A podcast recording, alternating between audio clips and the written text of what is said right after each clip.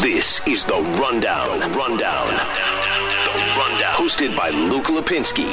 98.7 FM. Arizona's sports station. Live from the Auction Community Studios for the next half hour because we get D-backs Dodgers coming up at the bottom of the hour. Luke Lapinski here with you, Jesse Morrison behind the glass, and we got a lot of uh, we got a lot to get to in a very short show in which to get to it. But um, what are we now? Forty-eight hours, forty-nine hours away from Lakers Warriors has to be the biggest game for the Suns that hasn't involved the Suns since well since Portland. Brooklyn in the bubble last year. Uh, Caris LeVert went off, but then missed the uh, the last shot, and Damian Lillard went, Lillard went off for Portland. But uh, other than that, this has got to be one of the biggest games for the Suns in about a decade. It's gonna be a great one on uh, on Wednesday night, and and I find it interesting. I know we've talked about the possibility of the Suns facing the Lakers in the first round. We've been talking about it now for you know, what three four weeks. It's looked like a legitimate possibility, really, ever since LeBron went went down with that injury and then kind of struggled to come back. And I find it interesting that there's there's like there's three groups of Suns fans. There's the scared to play the Lakers. There's the we're better than the Lakers. And then there's the group I fall into of you've done what you can do. If you get the Lakers, you got to go through them. And that's a great story if you can do it. I don't necessarily buy into the idea that I want to play the Lakers earlier rather than later. To me, the Suns haven't been in the playoffs in over a decade. They just finished a 72 game season with 51 wins. I'd rather have a nice game to ease in, a nice series rather to ease in. That you're not going to get that in the Western Conference. If it's not the Lakers, it's going to be the Warriors. But I think the Suns pretty well cruise through the Warriors in a best of seven series. The Lakers, I mean, we're talking about the defending champs here who are relatively healthy. So I would rather get them in the second round where you can't get them now, or the third round. Uh, you know, who's who's to guarantee that the Lakers are going to be healthy for round three. I'd like to have DeAndre Ayton, but not just DeAndre Ayton. I mean, this is Devin Booker's first playoff series. Mikal Bridges, Cameron Johnson. I mean, there's a bunch of guys on this team. I'd like to have them have a playoff series, kind of get it, get their feet under them before they have to play the Lakers. But if you have to, you have to. The other thing I find funny though is people have just decided it's definitely the Lakers. Look, they are a, a far superior team to Golden State, but uh, it's a best of one. Steph Curry in a best of one, it's, to me, it's like 55 45 Lakers win that game. Yeah. Also, who has been LeBron's kryptonite throughout the years? The Golden State Yeah. Warriors. Yeah, absolutely. There's that. LeBron would, did whatever he did to his ankle yesterday. I mean, I think he's going to be fine and play. I don't know if he's going to be fine, but I think he's going to play. The Lakers can't shoot threes. Do I think the Lakers are a better team than Golden State? Yes. Fully healthy are the Lakers the team to beat in the West? I mean, probably. Utah's kind of beat up. Phoenix is, is inexperienced. Again, Suns Lakers later in these playoffs, I like the Suns' chances. I think they can still do it if they play them in the first round, but it's just, I think it's going to be harder. The Clippers, the Clippers went out and lost to Oklahoma City yesterday, last night, just to avoid the Lakers, right? That's the only way that team lost to Oklahoma City. I mean, yeah, they, they, they put on the tank. But I'm t- I'm tired of How do you do that going into the playoffs? you don't want to play certain teams. But you might play them if the Lakers lose to Golden State on Wednesday. That the Clippers will get them in the second round. Exactly. But hey, I'm t- I'm tired of the Suns are inexperienced. I'm tired of you know the Suns can't beat the Lakers. I'm tired of the Warriors can't beat the Lakers. I'm tired. Why is there, why are everyone why is everyone doubting the Suns? I just don't understand it. The Suns are going to win the finals, in my opinion. You think they're going to win the whole thing? They're going to win the whole thing. They, right. They've been the most resilient team this season. They seem to go down, they, and they somehow figure it out.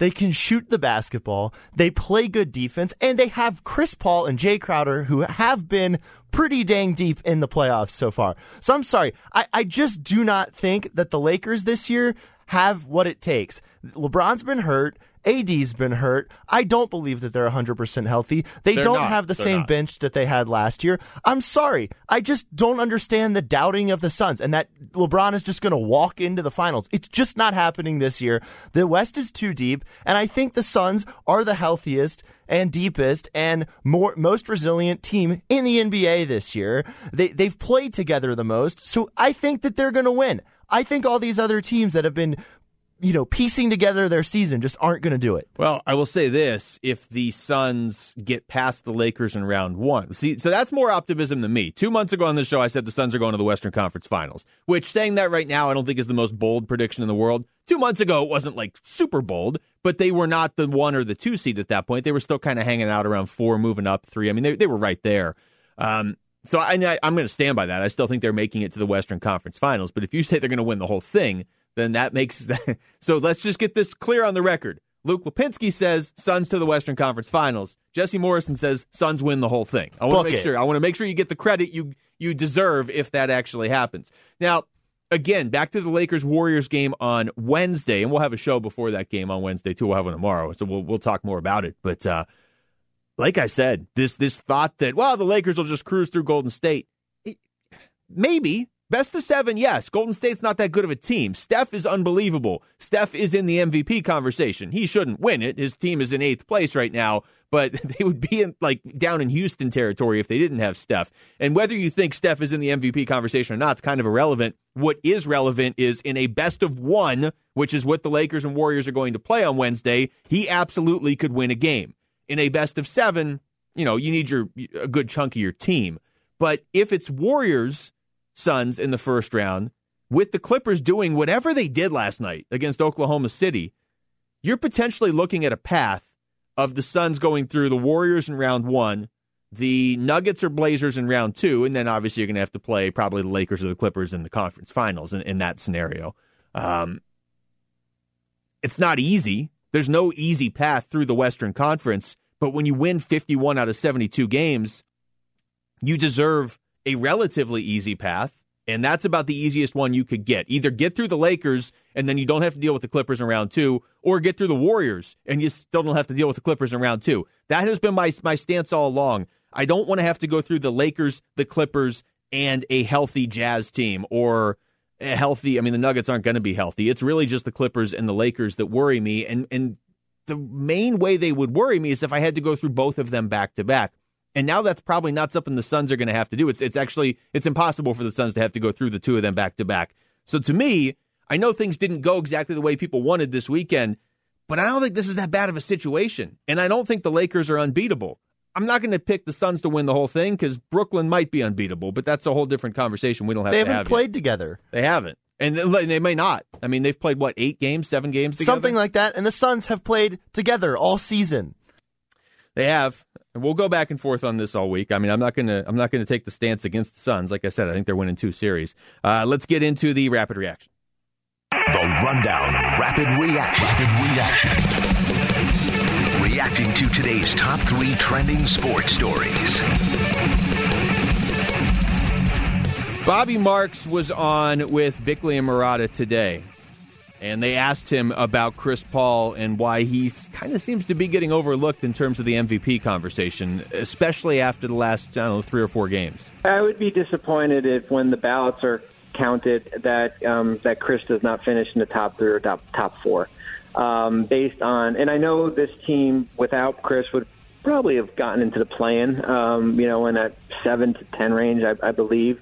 Um, but he has elevated them. He, he's made them better. You know, when you don't have a criteria as far as what MVP actually means, then everyone everyone looks at it differently. They look at Jokic differently. They look at what Curry's done. They look at what um, Giannis has done in the, in the past here. And is it the best player in the league? I don't know. Is it the guy who makes the most impact on the team? I look at it that way. Um, and I think Chris and and certainly what, what Steph has done in um, you know in Golden State, but they're a, um, you know an eight seed. I mean, this is a two seed. Yeah. There's a big difference there. Yeah, I mean, I would go even another step beyond that. If you, if you, to me, the five guys that should be in the conversation are Nikola Jokic, obviously from Denver. I don't think you can make a real strong case against him not winning it, especially since they've done this over the last couple weeks without Jamal Murray. Chris Paul to me is right there. He's either two or three. Steph should be two or three too. I mean, Steph is having an unbelievable season. I'm I'm not just going to write him off because he's not on the Suns. And then I would put Giannis like in the conversation. He's not. He's not going to win. Uh, he probably shouldn't win this year anyway, but you're not going to win back to back to back like that. And then Joel Embiid, I would have fifth, but Joel Embiid's missed 21 games this year. So you know, you start to look around some of these national writers that are are publishing what their ballot was, and you'll see some that are like, yeah, Jokic one, Steph two, Giannis three, Embiid four, Randle five. Like, okay, I, I get it. If Chris Paul doesn't win MVP, I understand that. That Mikal Bridges quote from uh, last week or two weeks ago, where he's like, you know, you don't fully appreciate him unless he's on your team. We didn't even fully appreciate him. What he did last year with Oklahoma City, we didn't talk about that at all here in Phoenix.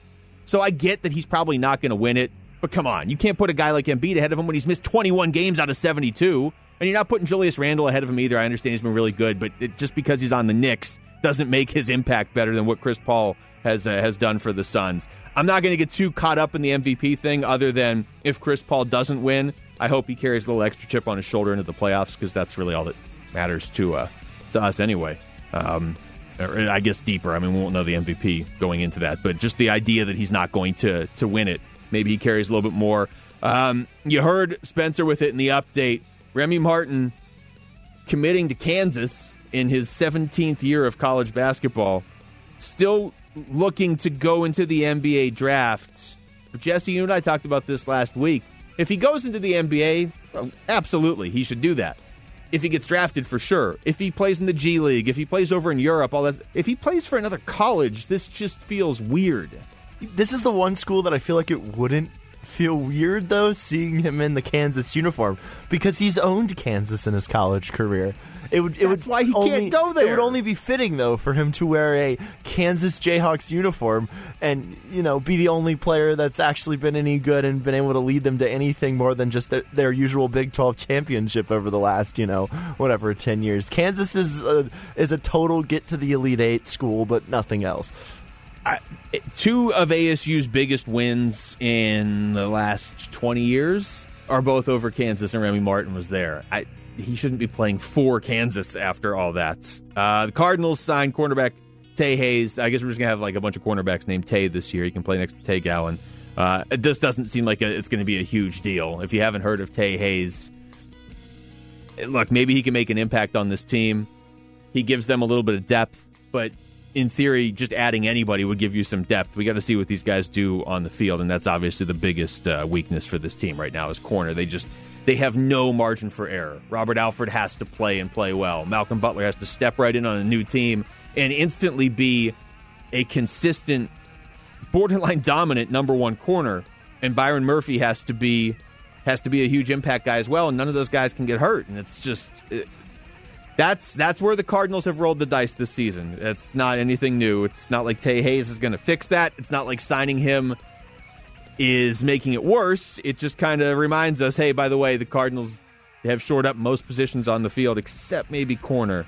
And the D-backs in LA to take on the Dodgers tonight, starting a series with them. We come back, we will uh, get you a preview of that one with the D-backs on deck show. That's next. It's the rundown with Luke Lapinski on 98.7 FM, Arizona Sports Station. The home of Arizona Diamondbacks baseball is 98.7 FM, Arizona's sports station. We're checking in on the D backs as they warm up for the game's first pitch. D backs on deck, brought to you by Sonic. This is how we Sonic. Stop by your nearest location today for the Twisted Texan Cheeseburger and Footlong Coney for a limited time only at Sonic. And by Trajan Wealth. Get your retirement on deck with Trajan Wealth, your local trusted financial fiduciary. TrajanWealth.com. Well, lost in the shuffle of all the basketball, and rightfully so this week. Got the D backs playing the LA Dodgers for the first time this season, which is kind of crazy when you consider we're already 41 games in for the D backs. We're already the quarter of the way through, and you've still got 19 games left against the Dodgers. It starts tonight, a four game series from, uh, from Dodger Stadium. So tonight through Thursday, your guess is as good as mine who's going to pitch a lot of these games for the Diamondbacks. It seems like they have settled in. Uh, maybe Merrill Kelly tomorrow. What we do know, and we know tonight, so let's get to tonight's pitching matchup. When the game is on the line, you've been injured. Nobody matches up to the Burg Simpson Law Firm. Visit burgsimpson.com. That's B U R G Simpson.com. Good lawyers changing lives. Tonight's pitching matchup is great. Madison Bumgarner on the mound for the D backs against Walker Buehler. Uh, Buehler is, look, I mean, most Dodgers fans will tell you he's their ace at this point. He's, he's been he hasn't been dominant this year, but he's got a 0.90 WHIP, a 3.45 ERA. Only has the one game on record though. He's one and zero on the season despite making seven starts. But Walker Buehler's tough. The the righty uh, there that um, look, I mean, this is what it is with the Dodgers. They're they're going to have the pitching advantage most nights, and they probably do tonight. Except Madison Bumgarner has been unbelievable in his last five games. Three total earned runs, twelve hits allowed. He's gone six or more innings in three of his last four, which is like, okay, yeah, it's Madison Bumgarner. He should, yeah, he had never done that for the Diamondbacks in any of his previous starts this year or at all last year. Now, if you're just casually looking, as I'm sure people are, and they're like, oh, Bumgarner's got a 4.12 ERA. Okay, I mean, that's, you know, whatever. It's kind of average. That's fine. I mean, he was terrible his first three games. I think if he was here, he would tell you that. But again, his last five starts, he's been absolutely lights out. And he's kind of alluded to the fact that he knows what was wrong in the first three starts and what was going on last year, and that maybe he has fixed it. Now, those games, five innings against Washington back on April 18th, so almost exactly a month ago, gave up one run, and, and then Torey pulled him after 80 pitches. Okay, we're all kind of like, all right, whatever. Just just give him something positive to work with. Then the seven inning no hitter against the Braves gives up one run in five innings against Colorado, one in six innings against the Marlins, and then seven shutout innings against the Marlins last Tuesday. So you're not going to win a Cy Young off five starts, especially when your first three starts were were not good. But um, Bumgarner has pretty clearly turned the corner, almost regardless of what he does tonight. But if he can pitch the way he has pitched the last uh, few games against the Dodgers, gives the D backs a chance, which they obviously need because they don't have any players left. Everybody on this team is hurt. Uh, I heard Burns and Gambo going through it before. You can basically make a team out of the guys they have on the uh, on the DL with the with the. I mean, look, Dodgers have a lot of guys hurt too, but I mean, now you have Carson Kelly hurt as well on the injured list. You've already had uh, J.B. Bukauskas, Chris Devenski, Asdrubal Cabrera, Christian Walker, Zach Gallen, Cole Calhoun, Taylor Widener, Ketel Marte is close to coming back. Tyler Clippard's been out forever. I mean, the D backs, it is remarkable that they are hanging in there the way they are, considering how many players are missing. But at the same time, they have been stumbling lately, having won just three of their last 13. So they this is maybe not the best time to play the Dodgers, but you also can get that huge emotional boost if you get a win over LA, especially to start the series. And with Bumgarner on the mound, there's certainly a chance tonight. Let's hit the uh, MLB standings brought to you by PNC Bank, financial tools and tech to help make things easier. Dodgers aren't in first place either. The D backs are in fourth right now, 18 and 23, six and a half games back of first place in the West, but they're actually chasing the Giants, who are 24 and 16. The Padres 24 and 17, about what you would expect for them. They're off to a good start. They're only a half game out of first. The Dodgers are 22 and 18. They're just two games back of first, too. So, again, we are 40 games into a 162 game season for LA, 41 for the D backs. There's plenty of time for things to even out. The frustration, if you're a D backs fan or if you're Torey Lovullo or anybody on the Diamondbacks, is you actually feel like you're kind of hanging around in this if you could just keep any players on the field, and that's not really within their control. But uh, they're going to have to do that now going forward because, like I said, you're missing all these pieces. You've tried to tread water at the start of the year when you didn't have Gallen till, till he came back. Then you lose Ketel Marte, so you're trying to tread water there. And they were doing it, but now Gallen's hurt, Kelly's hurt, and all these other guys are hurt, and here come the Dodgers. So this is uh, this is a pretty pivotal series. Still pretty early in the season, though, for the D backs. Let's get to the keys to the game. Listen, man, I'm you, see the key master. I am the Keymaster. D-backs Keys to the Game, brought to you by Sands Chevrolet. Sands makes it easy. Shop how and where you want. Online in the new Sand showroom. Find new roads at sandschevrolet.com.